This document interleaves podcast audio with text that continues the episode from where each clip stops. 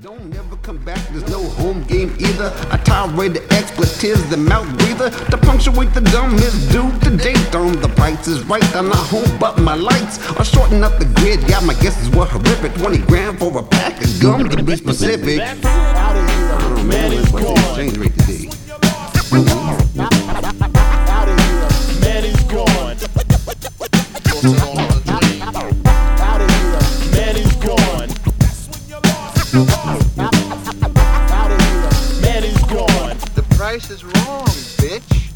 Yo, C Doc, I guess you're the next contestant. How much you wanna bid on this decongestant? Is that a Good morning and welcome to episode 265 of Taking the Charge podcast with you from Regensburg, Germany. I'm David Hein of Hein News. Thank you for stopping by.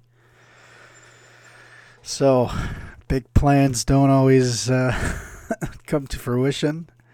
I had hoped to, um, I had hoped to actually either talk about uh, EuroLeague or NBA. Actually, I can't remember what I actually mentioned at the end of the show last week what I would end up being ta- what I would end up talking about and uh, this week just kind of um, been kind of nutty here and um, not really able to get much much done um, in let's call it podcast life I guess I don't know if you want to call it that whatever uh, just been kind of uh, crazy doing other things and uh, also putting in some strange hours uh, with watching baseball. I could talk about baseball, but this is a basketball podcast and don't really need to talk about that. Um, yeah, so don't really have in, don't really have uh, anybody to really talk to EuroLeague um, or the NBA about. I'm actually gonna probably talk about the NBA next week. I know the the season will have started on the Tuesday before next week's show, uh, but you know it is what it is. Um, uh, have a have a chat. I will try to do it actually before the season starts, and um, but uh, definitely uh, that is the plan for next week. And um, so again, kind of uh, kind of been a crazy week. So it's um, uh, yeah, it is what it is. Before I go too much further, just let you know you can get in contact with the show. You can reach me on Twitter at Hein News H E I N N E W S H E I N N E W S. The email address is heinnews at gmx.de. Website is heinnews.com. You can go to the Facebook group, put in the in the search bar "Taking the Charge" podcast, and you can find the group there. We do ask that you knock on the door. Of course, we will let you in, but we want to be there with open arms. So, uh, go to Patreon, become a supporter of the show. Um, that is patreon.com slash taking the charge. Thank you to the wonderful people who are doing that. It is very, very much appreciated. It's um, beyond appreciated. Um, and rate and review rate and review the show. You can go to itunes and do that. So okay. Um yeah like i said the nba and uh nba and euroleague. Euroleague starts um on thursday tomorrow and then the nba actually starts on the 17th they originally uh they started a little bit earlier this year so it could have um got still got it in beforehand, but uh, it's gonna be a day later. But that's next week, so gonna save it for next week. Not really prepared to talk too much about NBA, and um, gonna talk to somebody who you know just cares a lot more about it um, and follows it a lot more more religiously than I do, and uh, so that'll be next week. Um, this week. Going to be a short, um, gonna be a short introduction show. Um, not really talking about too much. Uh, the leagues are starting it up. Euro Cup starting up. Uh, more and more leagues have been starting up. So uh, lots and lots of basketball out there to watch. And uh, but it, I I mentioned the the the quote interview um, that I'm going to run this week um, is actually something I mentioned before at Eurobasket. This is actually the final bit of uh, a bit of um, audio that I have from the Eurobasket And uh, I had mentioned before that I took part in a roundtable discussion uh, with FIBA Secretary General Patrick Baumann. And uh, so this is actually a recording of that. This was uh, in Tel Aviv. And this was with journalists from Israel, Lithuania, Italy, Germany. Uh, uh, there were no Georgians there, so so of all the groups, all the countries in the in the group, and um, so this is the, the chat with with, with him. Um, again, I think I mentioned before. You know, they were very concentrated. The other journalists, uh, European journalists, were very concentrated on the fight between FIBA and and EuroLeague. Uh, there are a couple other events, uh, about other things, points of discussion in there. Uh, but you know, be prepared for a pretty concentrated talk about uh, about that. And um, so, without further ado, this is the uh, roundtable discussion uh, with uh, FIBA Secretary General Patrick Baumann. So enjoy, and we will catch you on the other side of that. Well, thank you, thank you all for for taking some time off, and uh, as you said, this is feel free to enjoy. Feel free to enjoy the. I'll be careful what I say. feel free to enjoy something uh, to to to for lunch or to drink or whatever. Just get up and pick it. And there is no. This is not. Uh, we're not going to go through the roads like this, and, and so. I, I'm, I'm just happy to be here. Have a chance to to see a little bit of basketball uh, now here. I've seen uh, a little bit in Asia. I've seen Far East in, in Lebanon. Now I come and see a little bit here in Israel, and tomorrow in Turkey. So it's gonna be it's, it's fun to see some action on the ground and be a little bit away from the politics behind the scenes. But uh, that's probably what you're most interested in. So so we'll take an hour a day and we'll do it, and then uh, off for the games. Back to the games. Off for the games, really. So feel free to uh, to, to to shoot. I'm sure you've heard a lot of uh, the criticism from our national team coach, uh, a lot of other coaches, Obradovic, Jasikevicius, David Blatt. Uh, do you think now that the, the window, it's a problem uh, not just because of, of the clash between two different sides, but that the loser is going to be the sport and that a solution somehow must be found together. It doesn't matter who's right and who's wrong at this point, but you have to find a solution. I, I'm, I'm not uh, o- overwhelmingly concerned. I mean, I think, uh, you know, I don't, I don't think it's, uh, first of all, a window seems to be something so negative now. You know, kind of window bad. So, and a window is a window. I mean, look out there. It's, it, it, it's, it's, it's, if you if you if you open up the windows, you you see into the future and you see a bright future for basketball. Uh, and, and and I think that some elements of what we see here in the Eurobasket with some new players coming up and are doing a great job on the country and for their countries, and some of what happened in the, in the, in the Americas, I think it's a sign that there is there is envy for growth uh, and there is envy for and there is space for new talents. And so I think the, the, if I look out of the window, I see I see I see a bright future. I don't see the window as a problem. Uh, others see, but I don't. Uh, and I think the large majority of the basketball family doesn't see, uh, doesn't share the view of of, a, of a few who have particular interests. And uh, I'm Messina is a, is a, is a fantastic coach, uh, no doubt. Uh, on the other hand, he's a coach, so he should concentrate on coaching.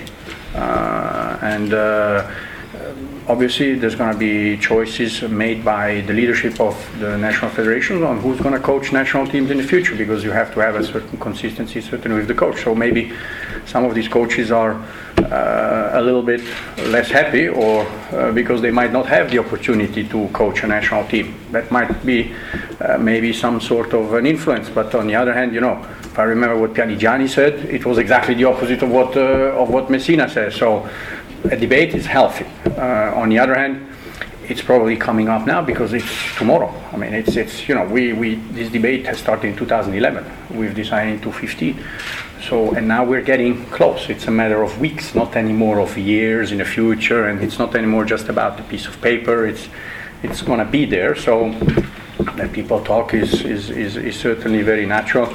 Uh, but I think that from there to use uh, humiliation for players, I think that every player that is today in the, in the, in the uh, wearing his own shirt is proud to wear his shirt, whether it's for one time or it's for 100 times. Uh, and I think that's what is that we what we have to concentrate on. And there's a lot of players that want that. Uh, and I think that a lot of players want to be with their national team, want to represent their country. A lot of players want to be like Larry Drew, who wears his shirt and ends up with the Miami Heat. Uh, and wins the America's Cup uh, on Sunday, and now he's with the Miami Heat two days after. So I think that's that's what we want to see, uh, and I think everything else. Uh, uh, I think everyone should do his job. So uh, coaches do coach, and federation presidents take decisions of which coach goes, and they take a philosophical decision of what is good for basketball. And I think Petrucci has been very clear two weeks ago or 10 days ago in the press of what he thinks about the windows, and therefore I think that if Messina is being paid by Mr. Petrucci, uh, then he should probably listen to his president. Um, excuse me, um, don't you fear that uh, as uh, we are going to, to miss the players coming from EuroLeague or from the NBA, there will, there will be a lack of quality in the tournaments? I'm, I'm not uh, really concerned. The lack of quality. I mean, the, this Israeli team doesn't seem to lack quality. I mean, you may agree or disagree, or or, or, or where, where the quality is. I mean, that's a matter of you know. Sometimes basketball has different waves in terms of higher quality or lesser quality for a Eurobasket. But I think that this Eurobasket is not bad. Listen to Popovic. Uh, it's not me talking. So, uh, and that's not necessarily a bad coach, I guess. No? Uh, and and I think that uh, uh, if you look at this team, it's pretty much a good team uh, that is here. So there is no reason for that team not to be similarly good in November when he plays in the when he plays in the window. So. I mean, of course, we'd love to see everybody play. Uh, we, we, we would be happy to, but I guess every country would love to see everyone to play for their national team. But the reality is that over the years, not all NBA players have always called or, or responded positively to the calls from their national teams for many reasons. Uh, and, and, and so that's something that certainly is, is there and may happen today with the EuroLeague players. I don't know. The EuroLeague has said they will put no impediment uh, of formally, they have, they have said that there will, there will be no impediment. If players are called, they can go. Uh, now, of course, if you play at the same time, the same game, uh, uh, I don't know, Spain is playing, I don't know who in their group, and at the same time you have the Clásico in the EuroLeague, it's not exactly very helpful uh, in stimulating uh, basketball, and it will rather divide spectatorship and everything, and that's but that's a choice that uh, the Spanish constituencies have to feel comfortable with. Uh, we are pretty happy with the level of what we see on the court now at Eurobasket. There's what 11% of the whole players are NBA players. Um, everything else, in theory, should be 90% practically should be the teams that we will see in the window. So it's actually not that bad at all. Uh, very much in theory, because probably a lot of the EuroLeague players will not come. Well, but as I said, some players have, some players don't. Uh, some teams have EuroLeague players, some players don't. They, we are exactly in a country where there is no a single EuroLeague player on the team of Israel. So, and they are working and working hard, and they're not. Uh, they have not qualified for the next round. That's uh, that happens. But this national team is there and has played and has played well. Uh, maybe not with the result that they want, but it's there. Now, if the EuroLeague wants to put the blame uh, on, on FIBA, their choice. They want to put the choice on the player. I think that's a very sad thing to do. Could you, name, yes, could you name a couple of Lithuanian players who would probably play in qualification? I, I leave this to the national federations. It's not up to me. I mean, uh, I, I think once you wear this shirt and you wear the shirt with the name of your country, you're a good player and there's many of them around Europe, and not only in Europe. Uh, and they will play, and they will make sure that they get a space, and they will make sure that the next thing that happens, they will either be hired by the NBA or by some other teams, and that's what they want, and uh, that's absolutely fine. Do you think that then the NBA would hire players who play for team and not for not players who play for their clubs? Sorry. You think that NBA would hire? Are you? They have. No, Nowitzki never came from a Euro. I mean, so there is not a, there is no uh, there is no rule on how a player has to progress through uh, international competition to end up in the NBA. That's uh, that's not a that, that is not a necessary case now. they always scout or something. Sorry? They always scout or something. Yeah. national teams are there. I mean, if Larry Drew moved, it's because he performed well in the America Cup now in Argentina, and that's uh, and that's the that's the result of playing for the national team of the United States, representing its country, winning the cup, and and and getting the uh, added value of eventually ending up with the Miami Heat. Are you, Florian? Um, I mean, two points. You talk about the players. Many players want to play, but what do you say to the players that aren't able to play? I mean, you put the player into a position where they have to decide, and I, I'm, I'm, I'm not exactly. Uh, I don't agree that we put players in where we have to decide. Our calendar is known since uh, that we started in 2011. We've decided in 2015. It's known since years, and the calendar of the EuroLeague has come out just a few weeks ago. Uh, maybe you can say a couple months ago. Uh, so I, I'm sorry, that decision is not a FIBA decision. That's a decision made on purpose by the EuroLeague. So uh, it's, it's, it's the EuroLeague that is putting the dilemma on the shoulder of the players uh, and not you. Uh, so that's to, to, to for on, on, that particular. For us, we think it's it's it's a, it's a sad and a wrong decision, especially knowing that.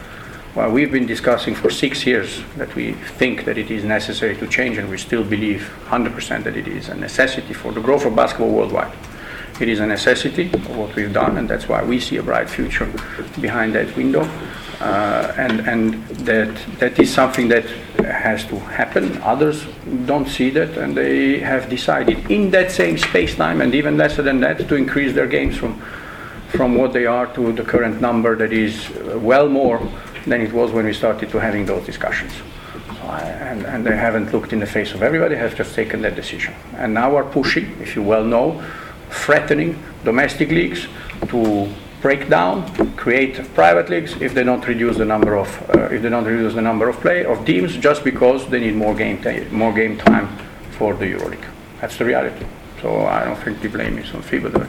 This is simply the this is simply the the the, the, the uh, process and the roadmap that the ECA has established and the EuroLeague has established already a long time ago. Just to make sure I understand it well, is there any scenario that you foresee that EuroLeague players will play in the windows individually or as a group or maybe under a threat of a disqualification? Just to, just to understand, it's a completely neutral question. Is there a scenario they will play, yes or no? And if yes, which? We and the European Commission have a player that they are free to play. Okay. I'm, more than that, I cannot say. Now, what the people will act on the ground, whether they come, whether they don't come, whether whether the Italian Federation has a particular agreement with uh, uh, with Armani, that's something that is uh, at the at the in the realm of the possibilities, and certainly I assume within the discussions of uh, of, for example, just because it's Italy, for example, the discussions between Petrucci and uh, and uh, what's his name, uh, Armani. Uh, well, the, the, the Prodi, Thank you. I was, I was thinking, uh, I was getting confused with the first prime minister. So, prime, so I, Prodi. Exactly. So I said that cannot be. So something. So anyway, that discussion is going on. I mean, when when we met with both of them some a year or something like that, I said, oh, the national team we will never we will never be uh, doing anything that would uh, affect negatively the national team. Now, of course, Ita- Italy has a player in Germany. Uh, so what will happen there? And uh, the same happens with others. So it's going to be uh, uh, uh, certainly, and these, these interchanges between players that are from national team and playing in other leagues is going to be interesting to see what will happen. Don't you think you should get to a point where it doesn't matter where the blame lies, FIBA, EuroLeague, I heard you. but get together and find a solution that is good for everybody for the sport? Even Petrucci said it, the basketball is losing in this war. The fans, the players. Right. I, I don't disagree with you, and nor I disagree with, with Petrucci. I, we've said we've said for all along our door is open all the time, but we cannot compromise on the fact that above everything there's the national team then the individual interest of having leagues shorter, smaller, more competitive, more commercial. So that's a matter for clubs and, and leagues to, to decide. But if there is no willingness to accept that the national teams at the end of the day have key and the most important role to. And same like Petrucci said, cannot put the interest of one club above the interest of the whole country. And I think if that and, and, and, and that's the real crux of the situation. We, if, if that's an acceptable point, uh, we, everything is open for discussion. And uh, we, we're, we're, not magicians, nor are we saints. Uh, we, we, we, we have a vision. We think it's the right vision for basketball. Some might suffer because of domestic or national or regional issues like in Europe, but the rest of the world will suffer less and, and, and, and will grow. And that's what we want. At the end of the day, we want to grow. So we're, we're also not here in the game of blaming X, Y, or Z. We're just simply saying that the interest of a few seem to want to dominate the interest of the large majority and destroy the national teams. Not destroy on purpose, but simply weaken the national team. And, and that's not necessary to the benefit of the uh, also of the clubs, in, in, our humble opinion. And that's it. So for us, can, can you pinpoint the two or three things that really are important in this vision? Things that you think will be much better after the Windows system and the new uh, calendar system well, takes I, place? I think we will see many more Markkanen or, or, or, or, or Doncic around there, not just here in Europe, but also elsewhere. Uh, I think you'll be surprised at seeing some. Many some, more Doncic. Uh, well, many more Markkanen in, in, in, around the globe coming up uh, or Larry Drews. Not Markkanen and Doncic. No. I mean, the next Markkanen, the, the next. next no, no. I mean, the next. The next. Yeah, uh, others. They might have other names, but uh, no, I'm not saying. I'm, I'm just saying new, new talents. Okay, so uh, and some will be in the shadow of those, like Dragic today. So uh, who is a wonderful player as well. So. Uh, but and so that I think we will we will see we will see more countries having an interest in building up basketball and infrastructure in the country and playing. In Europe, that's probably less visible because everybody plays. Uh, so you, you won't have that direct impact in, in, in, in Europe, but in the rest of the world, that's not the case. And, and the competition has to grow at the base between more countries than just always the same that are at the top at the world level, whether it's Olympics or, or things. You see here also that at the end of the day, if we didn't do what we've done for Finland in 2014, they wouldn't be where they are today. Uh, and you wouldn't have six, eight thousand spectators following that team and going. That's a that's an example to do. Even great basketball countries like yours or like Spain, they don't bring spectators around when they go. Uh, no, nobody takes a plane and goes. The Finns do. Uh, and that's what we want. That's what happens in soccer. And there is no reason that that shouldn't happen in basketball as well. Uh, and, and if they don't go, well, then you need to bring the national team home so that they go. It's, it's, it's, it's pure, uh, I think that's going to be something important. I think we'll have new talents, new players. There's many more out there that can play and more countries that will play. Uh, I think that at the end, Uh, it is our you know, the, the EuroLeague has a great competition, but we have to put it always in perspective with respect to the NBA. It's not the NBA, and it won't be for quite some years. Not that we don't wish it to be another sort of an NBA. It's simply that the reality of the market in the US is not the reality of the market in Europe. The NBA is a league that has been created right after the Second World War. It has started to play 80 games a league in the 60s. So well before we ever were thinking of discussing of everything, we were all much young, uh, much younger than we are today. And today, the average salary of a player is 6.8 million last season. So we're, uh, and, and it's one league in one country, but it's the league. Certainly for basketball, the best. There is no no doubt. And and whatever it does in the US but also elsewhere helps us promote the game. The EuroLeague is currently, and that's where we have the difficulty at finding uh, that kind of maybe an agreement, uh, not an agreement, but some kind of understanding, a peaceful kind of way of, of living next to each other in a peaceful way, is that the EuroLeague is sitting with one foot here and with one foot there in many national federations and in many national leagues, and on the other side, as a private entity, deciding by itself, independent of whatever happens at the country base, whatever it wants. And that's creating a conflict in, in, in that system. And that needs to be resolved one way or another. And you need to define uh, which, which law applies to what. Uh, not necessarily a FIBA law, but just simply is it uh, what, what has to happen. And if you see, it's clearly pushing in a direction. If you listen to what has what is happening currently in Spain, it's pushing in a direction that let's get out of the system of the domestic league, and so that we are free to take whatever decision we want. Maybe that's not a bad idea at the end of the day, but that would be, and that's a complicated thing to do. Uh, that's up to every country to to decide whether that's reasonable, unreasonable, or, or, or not reasonable. I, I, I don't have a particular opinion whether what is better, but I think or, not. But certainly, if, if the EuroLeague wants to become a closed commercial entity, you cannot be sitting in two structures at the same time. Uh, that just simply doesn't work. And as we see, it doesn't work. And that's not a matter of blaming, it's just a, a different window with a different vision. Uh, not uh, so, and, and right now it's the two visions, there's a wall in between. It's hard to, to overlap pieces because of that particular vision. And that's not a negative thing, it's just the reality of what the EuroLeague wants to do. And on the other hand, the reality of what federations want and what FIBA thinks, which is uh, that national basketball teams at the end of the day will contribute to the global well-being of everybody, also of the clubs.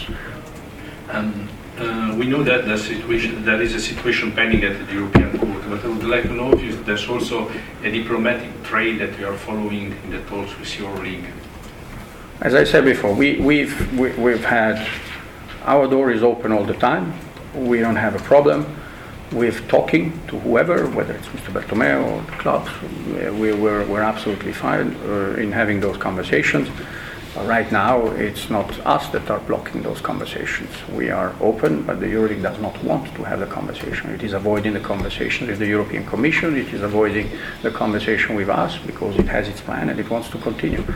Uh, and, and it is not interested in getting to a resolution of the thing. Because if you wanted to get to a resolution of the of the of this particular problem of the calendar, where you could have, it's about one double header and one weekend. It's it's not more if one wants to be very pragmatic and, uh, and look at the papers, it's one week, one double header. So, I mean, that, that's what it is. And, and the EuroLeague has for 10 years expanded its calendar in, in, in, totally unilaterally and independently in the way it thought it is best. So the calendar is not the real issue. But that's not for me to, what the real issue is to say. That's for the EuroLeague to say. It's the will to get to an understanding. Correct. Has there any, uh, any time an, uh, been an agreement on the table that has been called off? Yes, uh, there's been several times over the past 18 months. Uh, I don't want to say stupid, but, but I think there's been at least twice or so close. And both times the EuroLeague has called it off uh, for some the major one for some, yeah, we, some referees couldn't referee in some competition, so we don't talk anymore to you. That was the official answer sent to the us and to the European Commission. So, uh, What did FIBA offer EuroLeague last time? Uh, that's um, I mean, basically the calendar was accepted by the EuroLeague. The windows were accepted. Their their intention to expand was accepted. There was a framework of how to divide the, the club competitions in Europe in a, in, a, in a pyramidal way so that we don't have necessarily four club competitions but just simply uh, regular three in a, in a, in a proper way. I mean, very normal things, nothing, nothing unusual. I mean, uh, nothing really unusual, but uh, also because the, the, European Commission was pushing very hard and, and uh, nobody wanted really to get uh, in the cross fingers of the European Commission, but at the end they decided no way. And then they wrote a letter that there will be nothing against uh, preventing the players to go, and uh, three months later they present a calendar where they play in the same time. So, uh, to, our understanding in Brussels, they're not exactly very happy with their behavior, but that's not us. I mean, we, have been pretty much. Uh, we've been pretty much open. We, we were open since day one in 2011. The problem is the, the, the, the, we said we can devise the calendar together. But there was a permanent refusal say, we don't talk about windows. You can play from June 30 to September 30 every single day if you want. We said, but that's impossible. We, we, Uh, players need rest. They need holidays. They, we cannot have a March madness during the summer just because you need the nine months and then we take the three months when everybody's on the beach anyway and running around. That's ridiculous. It doesn't, it doesn't work for the players, for the teams, and for the spectators that want to go to the game. So we cannot have this. So th- there's been a permanent wall on, on, on the topic You since. told minutes ago that EuroLeague has accepted the calendar. Oh, then they accepted it in, the, in this process with the European Commission. They accepted it. They formally said, yes, it's fine. Uh, we don't debate this. We understand it's done. It's okay. Uh, the, you see, you see yourself the result. The result is the calendar. I'm, uh, so that's not something we've created as a false impression or so. They, they've said, yes, we accept it. And then they have created the calendar that they have created. So now the Euro Cup can stop, but the EuroLeague not. So there is a there's a there's a very clear uh, discrimination between clubs and players uh, done by the EuroLeague itself. I think there must be a financial side to this whole matter, right? It's very interesting. It has never come up. Never. Uh, No, I, I, uh, we, we've been, we've been since day one. We've been saying, look, we're not football yet. Okay? We, we, we are not. Uh, we, we're, we're trying to, to, to, to beat football in terms of popularity. We're trying to, to make basketball the most popular sport. I think we're getting there. Uh, to be very, to be very honest, we're getting there globally. Uh, uh, we're not commercially uh, as FIFA or UEFA. I- I- it's an obvious, uh, the parallel doesn't work because we are in venues that you know what they are here, or in Cluj, or in or in some clubs, or in some clubs. Okay, I, I leave that to uh, everyone, and, and you see what the football stadium is. So you have a, it's it's a totally, and of course football has a different roots and history here than it has in the U.S., where basketball has it's exactly the reverse. So, uh, but I think we, we, we can we can go to that area. And we always said, look, we're ready to go to down that football path. Uh, Just let us build the cake. Uh, if we can build the cake, we, we can also discuss about the cake. Uh, there is no.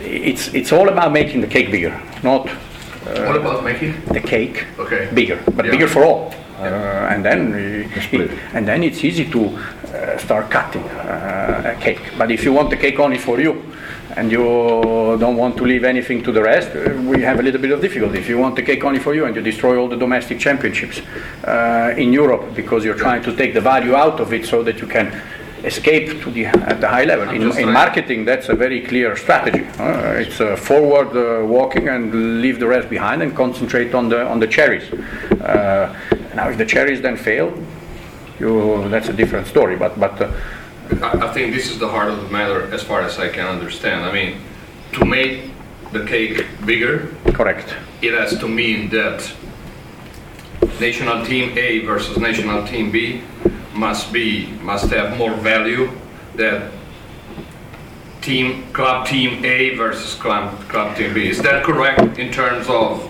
I mean That is correct. And that is correct. And but, but I, I would only add because I know where the next point then will go, that the, the value of having the country playing a country is value is a value, uh, but No, the, va- the value, if you do it properly from a national, domestic, and with the help of the of the media, rather than concentrating on the absent, you concentrate on the on those that are there. The value of having written here Italia is much higher than any club game.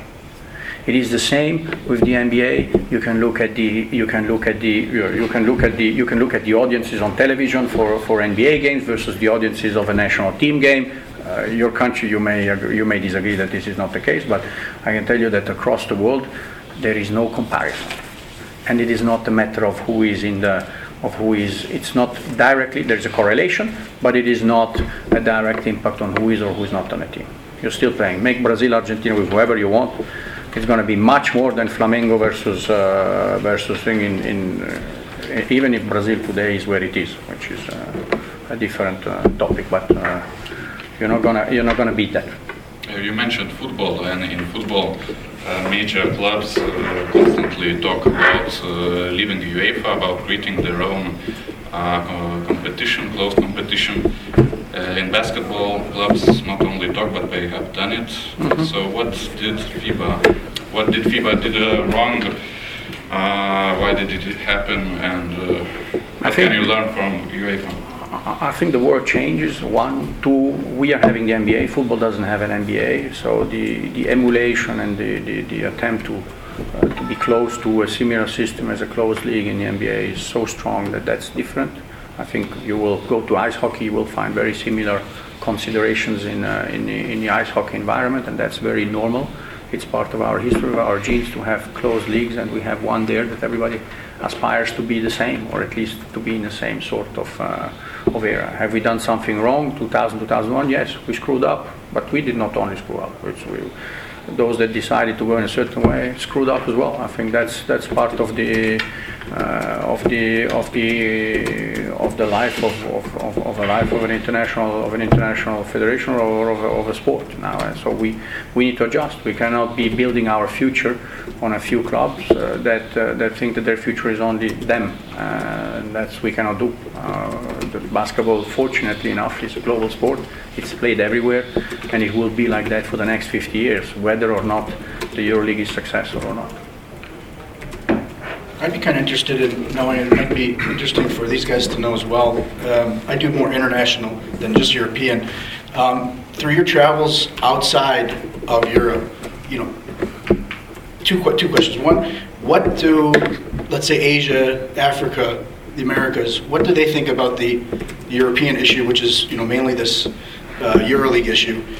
That's the one. And the other one is, what are some of the issues that those continents face? They uh, they're tired of this topic. To make it very simple, they, they, they, you sit in boards where you have African, Asian, Americans, say, please leave us alone with Europe. I mean, Europe is Europe, and it's a mess, and uh, please just bring it. Don't bring it over to us. Uh, that's basically the main. They're, they're not interested in, in, I mean, they're not interested. They know they're here, but uh, uh they they. They, they, it's hard for them to understand, first of all. Uh, so uh, also because they are at a totally different level of development in terms of organizations. Um, and, and, and there is difference from continent to continent. You cannot exactly. Uh, it's hard to create similar systems in certain area because they are extremely institutionalized. The structures depending very strongly from governments and, and sports ministries. Uh, so to walk out of those is, is a is a very complex uh, complex protocol wise, but also complex legally, so not so simple. But, but they are, they are, on one hand, they are tired, but on the other hand, they are worried that something might happen in a similar way in their own region. So they are trying to uh, be probably more aggressive in, in tackling from the outset certain things when they happen. And I don't mean by that in any way with sanctions or whatsoever, just simply having a different relationship with clubs and leagues altogether, something that maybe we 20 years ago might have uh, maybe missed that uh, le virage, how you say that, that, corner. Uh, so they're trying to, to, to tackle that from because they are at a different stage now. China is probably today even stronger than the Chinese basketball is today stronger than the EuroLeague.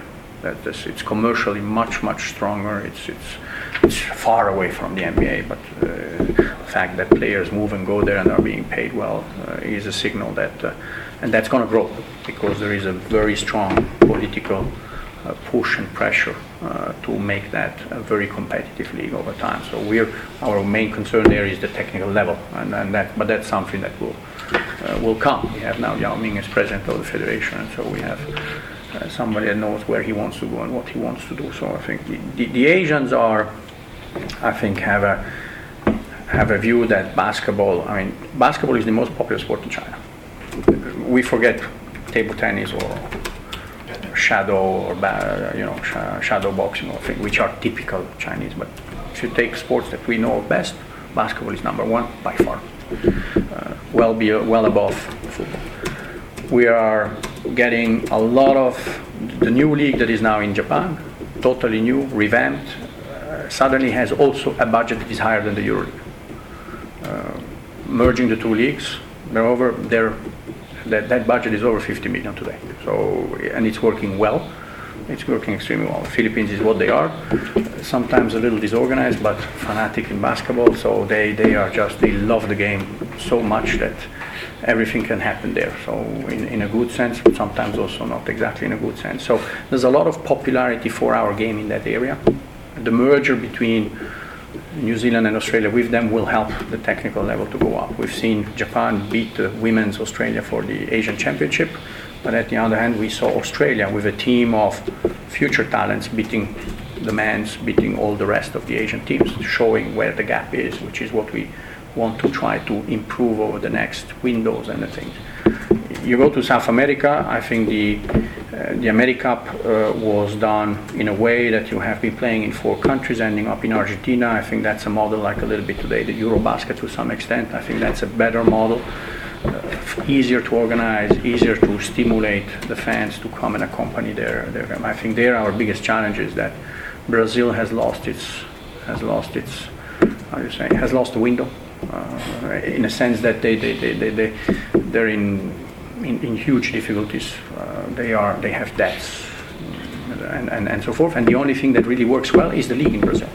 The league has an incredible deal with the NBA, and it works pretty well. So we are really considering today to, to to support much more the league than the national federation because at the end of the day we need somebody that is able to work for basketball in the country. So and if it's the other one, well, we will go with the other one. We don't have a particular animosity towards leagues. It's it's just a matter that we want things to move forward. And and and then there is the economic condition, which in South America makes it always very hard to uh, to, to organize things well in advance uh, with some tranquility that it will happen uh, when you decide something and so. But the passion for the game is still strong and, and, and, and very good. And we see that we don't think we will have any problem with the top level of the, of the, of the country that will play in the qualifier windows. We have more an issue with the next level, which, which we want to try to, to grow, and we are not 100% sure how we can have smaller countries to really go through, like a Finland uh, in the Americas that could come up. Okay, we saw the Virgin Islands do some good results right now, and but that's not enough. We, we need we need more. Uh, and, and, and Canada, uh, Canada and US are always a special case, but Canada has not yet reached that level. We've, we we we thought in uh, 10 years back that maybe by the World Cup in 2014, Canada would reach a level that they could start beating everybody if they wanted.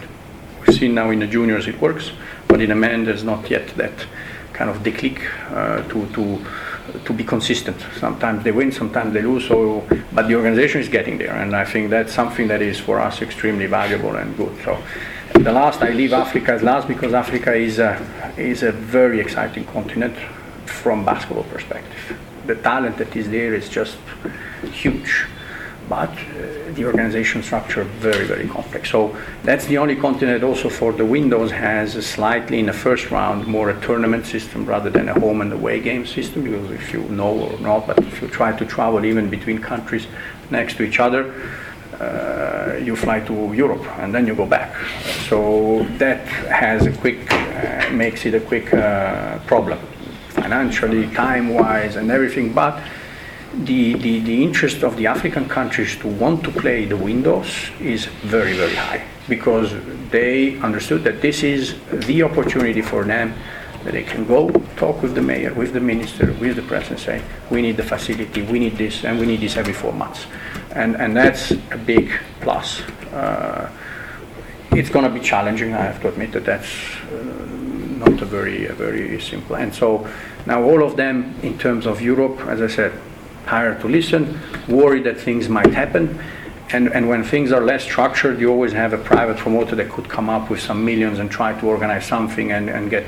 But they, so far, every one of them have this relatively pretty much under control, but in a positive control trying to develop solutions. In uh, South America, we're discussing how to have a basketball Champions League with the leagues of Argentina, Brazil, and Mexico in a totally revamped model for next year. In, in East Asia, with Japan, Korea, and Australia, and China, we're trying to do exactly the same. And, and there's a strong willingness to do that in a coordinated environment without disrupting national teams, without disrupting national domestic championships. So we're, we're probably at the stage where we were in 96, 97, 98, 2000 there.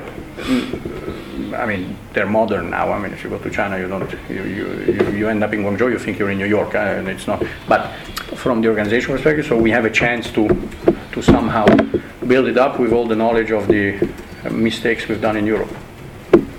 I mean, Does that? Eurobasket always going to be in September, uh, or any chance you might think about moving it back to June?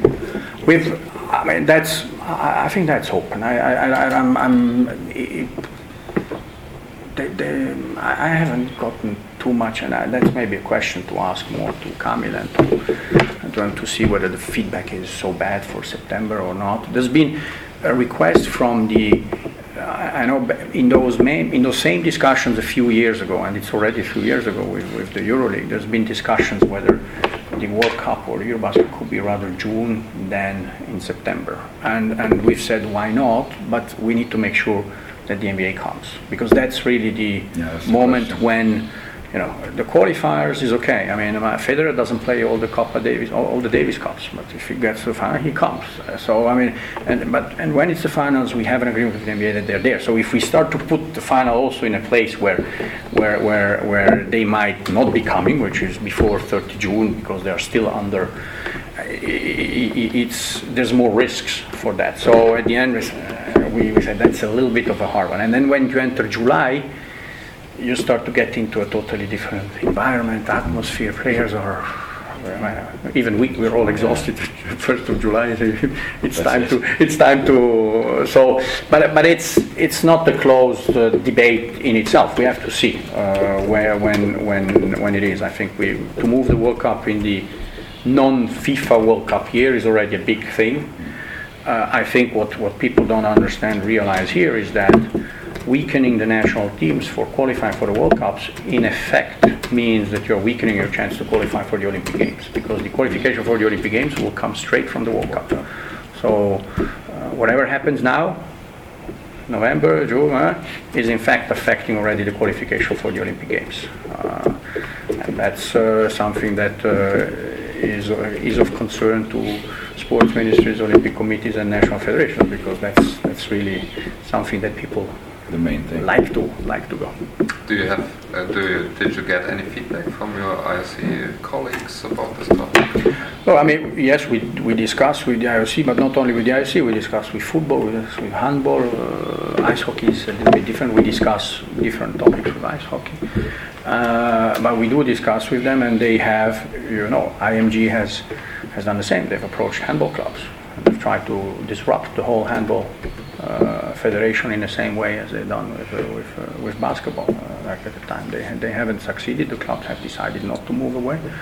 Uh, so there is a there is a there is a there's a there's a very obsessive attempt to, to, to create a, a parallel world dominated by a few and, and, and, and by some commercial some commercial partners.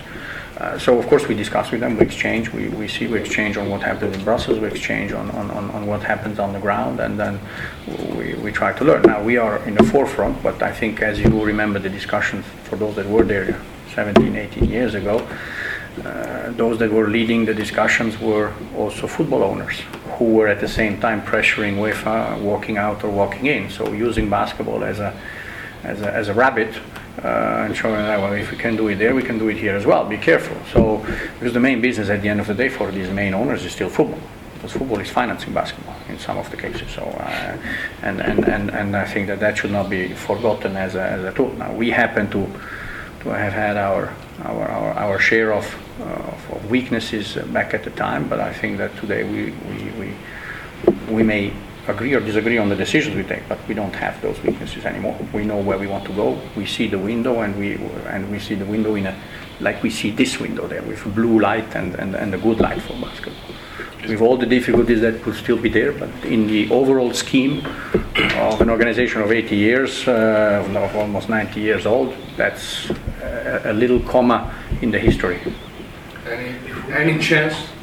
Sorry? Please go ahead. Go ahead. If we can go back to the new competition system, Please. I think another uh, important point is about reducing the players' workload. yeah? Correct. And I spoke with a lot of national team players from Lithuania side. Then I explained that the number of the games stays the same, but the practice time reduced by almost quarter mm-hmm. of a four-year cycle. They love it. Yes. They love it, but many of them were not aware about it. Don't you think that FIBA Players uh, Commission should be maybe more proactive in that case? I think Divac and others, uh, Van der Spiegel, okay, Van der Spiegel now has a different role, but, but they've been talking to players on, on, a, on a regular basis. But you are right that the, the, the, the change is, the change has a, has a, has a vision where it is to reduce the, to, to increase the development of the sport. And of course, when you are here, you're not expecting the same margin of increase when you're Europe. So you're expecting the major growth to come elsewhere than Europe. Uh, at the same time, however, it is also about trying to make the players more comfortable because we, we were seeing that less and less were inclined to play every single summer. And, and some of the players have done it. And I have to, we, are, we are extremely uh, thankful to them, as are some of the National Federation. Where for 20 years you've seen players every single summer play. Uh, and, and at some point they say, please, this summer I'm, everything hurts. I have to go to the sauna after, uh, not to the sauna, to the cold water after the, after the game because I cannot anymore. So I think that's, that's a, so this, this reduction in workload has been a very critical element of, of it. It's the same number of games, as you say, and it's 26% or less workload throughout a cycle.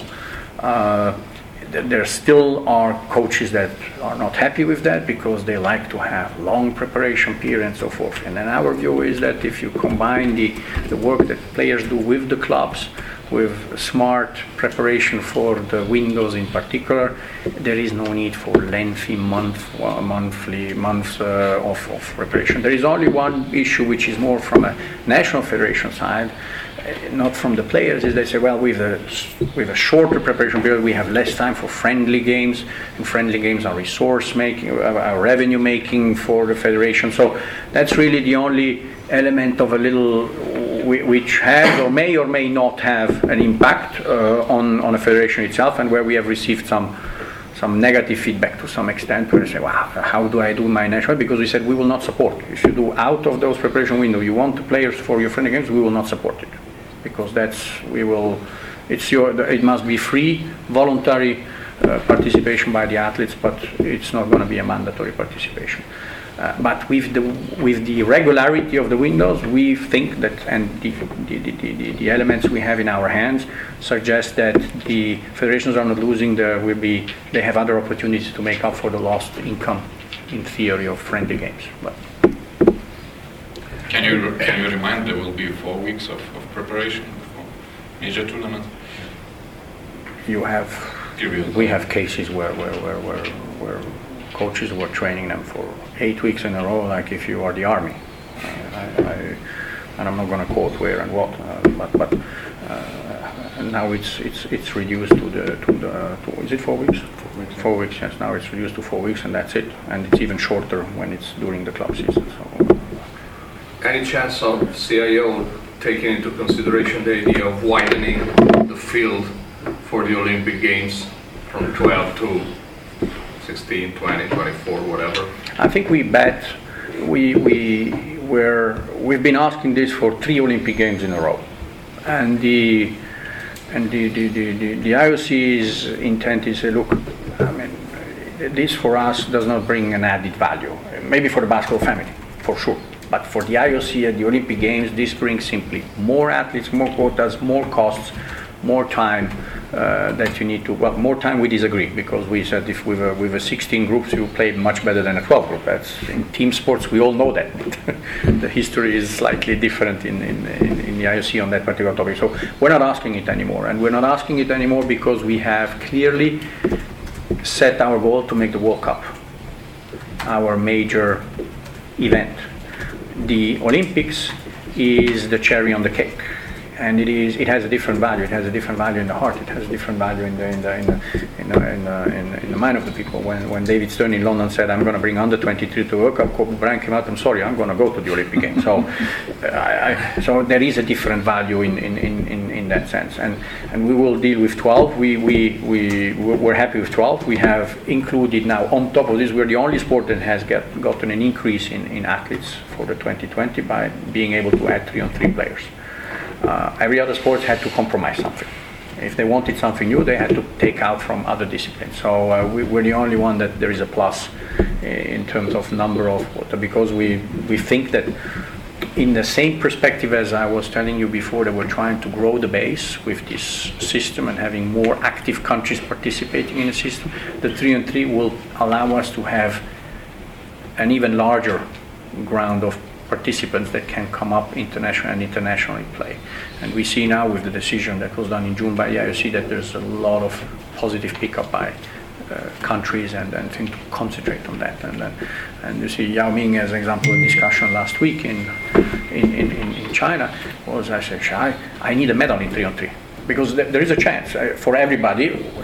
It's not so simple uh, because the game is totally different and it's uh, going to be a challenge, and we still have not enough teams as we would love to have. But but, but, but now there's a, there's a, it's, it's certainly an ability for countries that are smart to get pretty fast up uh, if they want and suddenly get and if you get a medal in 3 and 3 or you participate in the Olympic Games, your funding system in your country changes automatically and it helps you to promote more imme- with, immediately with new resources. Isn't it a shame that best referees uh, don't work in That's uh, your assessment that the best referees don't They- work. they That's, uh, I'm, I'm. I'm, responding. That's your assessment that the best referees don't work. I think that uh, the, the criticism that we hear on the referees in 2017 are not different from the criticism that I have heard and gone through at the Eurobasket 2015, where, if I use your definition of best, the best were there. Uh, so I think that's a topic that uh, that everybody likes to uh, likes to complain, and the referees are human beings. As much as the player misses his free throws, the referee may miss his call.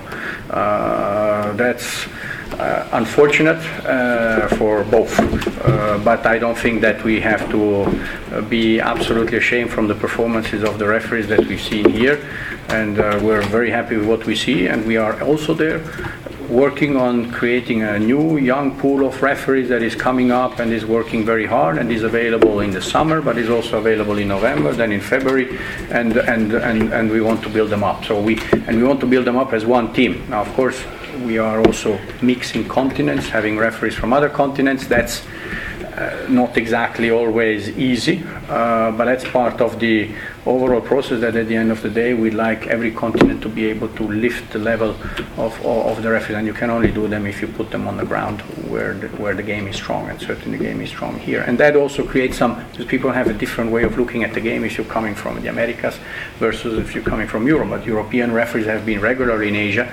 and, and, and have been calling Asia Cups and things like this on a regular basis. So I think that's also part of this of this expansion of skills across across the globe and across the continent. Football moves uh, with the speed of a glacier when it comes to changing rules, technology. Basketball has always been on the forefront Yes. with the changes. Do you foresee anything new coming in technology-wise? Uh, technology-wise, I think that I mean. I, I, I, I like I love the Hawkeye in tennis and the use of the challenges. That's that's an but in basketball that's uh, uh, we, we do have that moment when you can go now and now and look at the videos, but I think that that's a difficult one to go beyond beyond that because I cannot challenge a call of a referee. It's a call of a referee, and uh, you cannot challenge that in that sense. But you can challenge if he's on the line or not. That's a very objective thing. Uh, if hopefully all the 15 cameras get you the right spot, that's feasible now. From that perspective, I think that one is is gone, not for our sport to, to make it uh, to. to uh, others, I think that uh, from a technology, I, I think we're we're seeing that in in I I think we were not courageous enough when we moved the three point line. We should have moved it straight to the NBA side right away but there was a lot of fear about youth women's basketball across the globe. Uh, so not not just Europe, it's really in, in every other country in particular that and that it would deform the shooting of the kids and everything. So we, we have anyway. I think we were not courageous enough. It, it shouldn't have been done, and, and that's that's one maybe thing that might be on the table uh, again.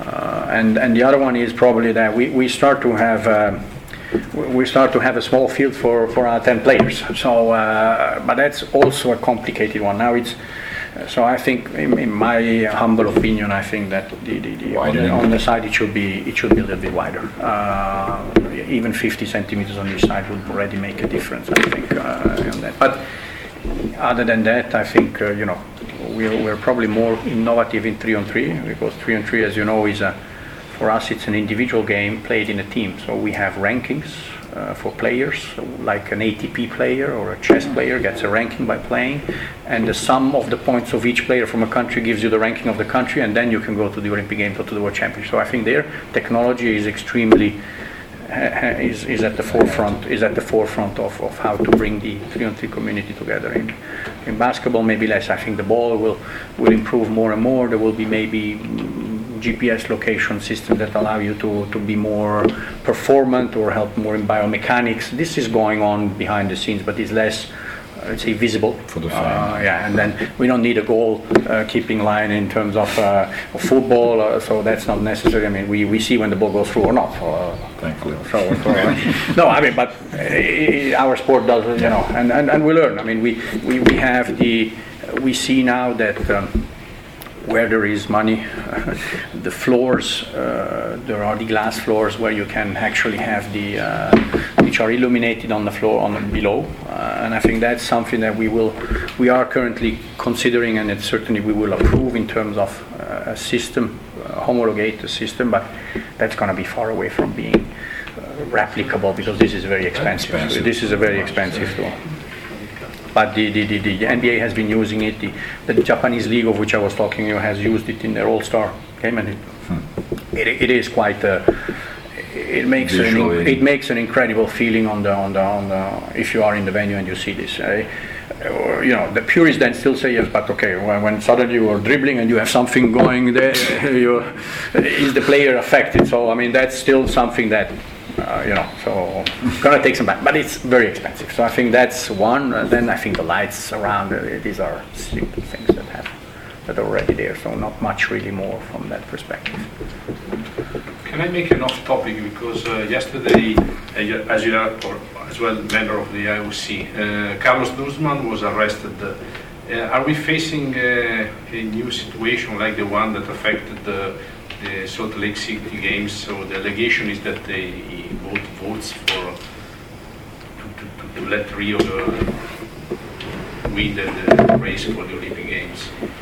I, I read the news as everybody else, and I think the IOC made its comment that it is following very closely. It's participating as a, as a parte civile, or how are you saying, the French investigations against the, the former IAAF president and his son and I'm sure that in the same way it will participate in the very same way in the, in the investigation. But more than that, I'm, i mean, I, I think it's the, it's certainly in everybody's interest that this is getting very clear and, and solved very fast to know exactly what is what has happened and what has not happened. We'll see. I think the same is, you know, the, the Hickey story or the other story for Patrick Hickey has been going on also for for, for a long time, and we're still not seeing the end of it. So uh, Uh, rather sooner than later, it's better to come to some sort of conclusion with clear with clear messages right now. It's a procedure that is going on, and I'm sure the IOC is following it very closely. How do you see the organization here in Tel Aviv and the Austin uh, compared to the other group? I, I, think the, the it, it's nice to be here uh, with the Eurobasket. Um, the Israeli Federation has been keen on, on, on several occasions to try to host uh, to host the event and and there's always been a little bit of a of a of a, of a difficulty to to to mm, uh, I think from the from those that vote. Um, it's not me, so but I mean kind of the feeling. Well, should we come? Should we not come to Israel? And and I think the, the Israelis have proven that. Uh, they have proven with what they are doing here that it was a it was a wise decision to come and to and to uh, and to have it. And I think to have it here in Tel Aviv. I mean, besides the venue, we know it since since since many years. I mean, it's kind of, it's the home of basketball to some extent. So uh, uh, and and they've done a great job. The, the, the games are full when when uh, when when when Israel when Israel plays. Now, of course, yesterday evening on the court. You know, things are decided on the court, and uh, and that happens to everyone. Uh, but I think that there is a good it's it's it's a good. It was a it was a wise decision, a good decision. I think the organization was very good. Now, you know, there's always things that can be improved, but everywhere. So, but I I will I will say that. Uh, I think today we can be very happy with what Israel did and what they did for for for uh, for, uh, for this event, uh, and, and we certainly look forward to continue. They had a great national team, and, and and and it is good to start working in that way because November is behind the door.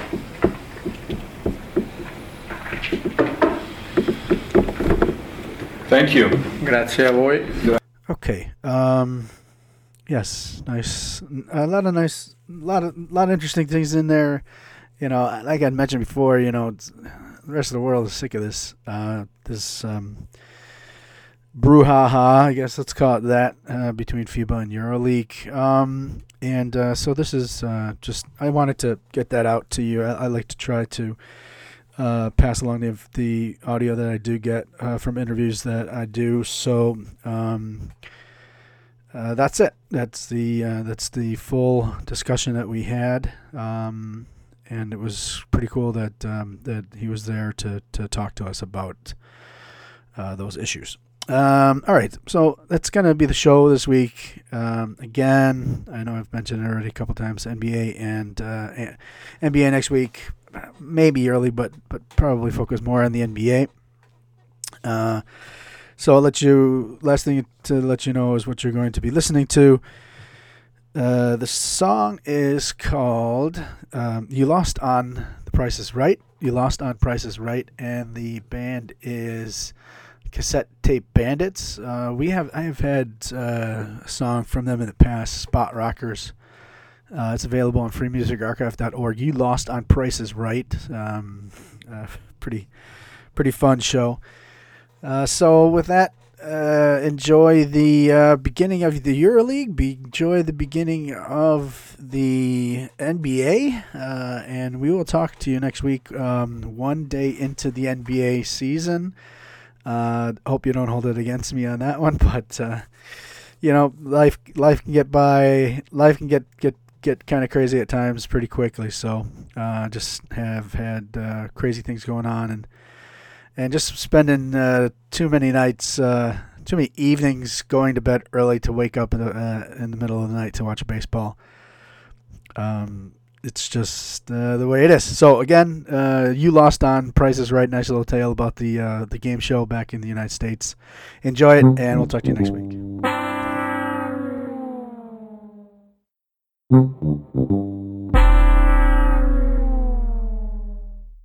That's it. Out of here. Man is gone. That's it. Out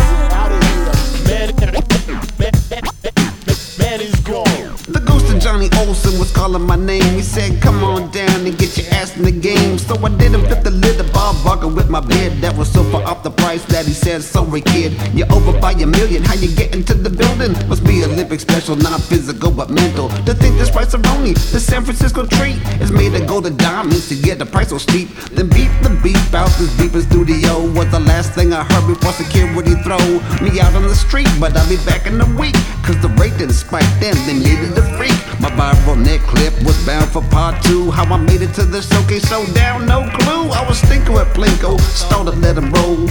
Easy as one, two, three, just wasn't though. 30 seconds of bonkers, left my score paddle, gave my digits to the barkers, beauties, and they tattled.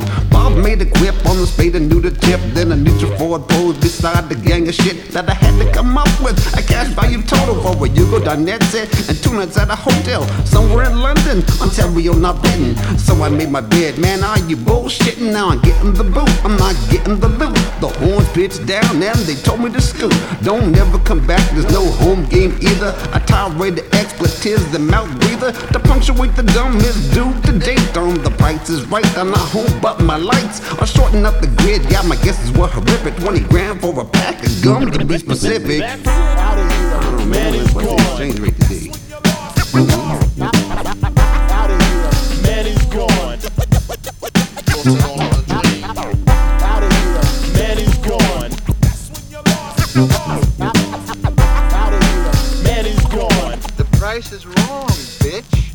Yo, C Doc, Doc, I guess you're the next contestant. How much you wanna bid on this decongestant? Is that a 20 pack? Uh, 1999. I buy the shit at home, so I think my bid is fine. The bitch next to me says $20, Drew. I'll shank her in the parking lot when the show is through. Actual retail price is 780, so I won't get a shot at that brand new Mercedes. Contestant row, and now I'm biding my time. The next item's up, but the bids are kinda high. Now's my chance to be the top shot caller. I lean into the mic and say, One dollar. Throwing up the bid like a damn Hail Mary. Run up on the stage, give dap to Drew Carey. What's it gonna be now? Hole in 102? Squeeze play, secret X, maybe switcheroo. Drew says test your luck and pass the buck. I say, man, I'd rather putt. Yo, what the fuck? The buck was passed and my luck had stalled. Up against the wall, bro, I lost it all. Wasn't gonna last, yo, my time had passed. And now the indignity of the horn blast. Uh. Man is gone. Yo.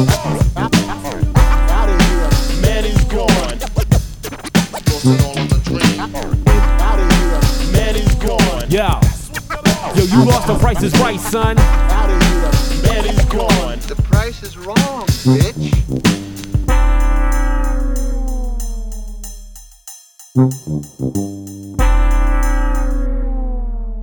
Hi, this is Patrick Baumann, Secretary General of FIBA, and you're listening to Taking the Charge. Enjoy.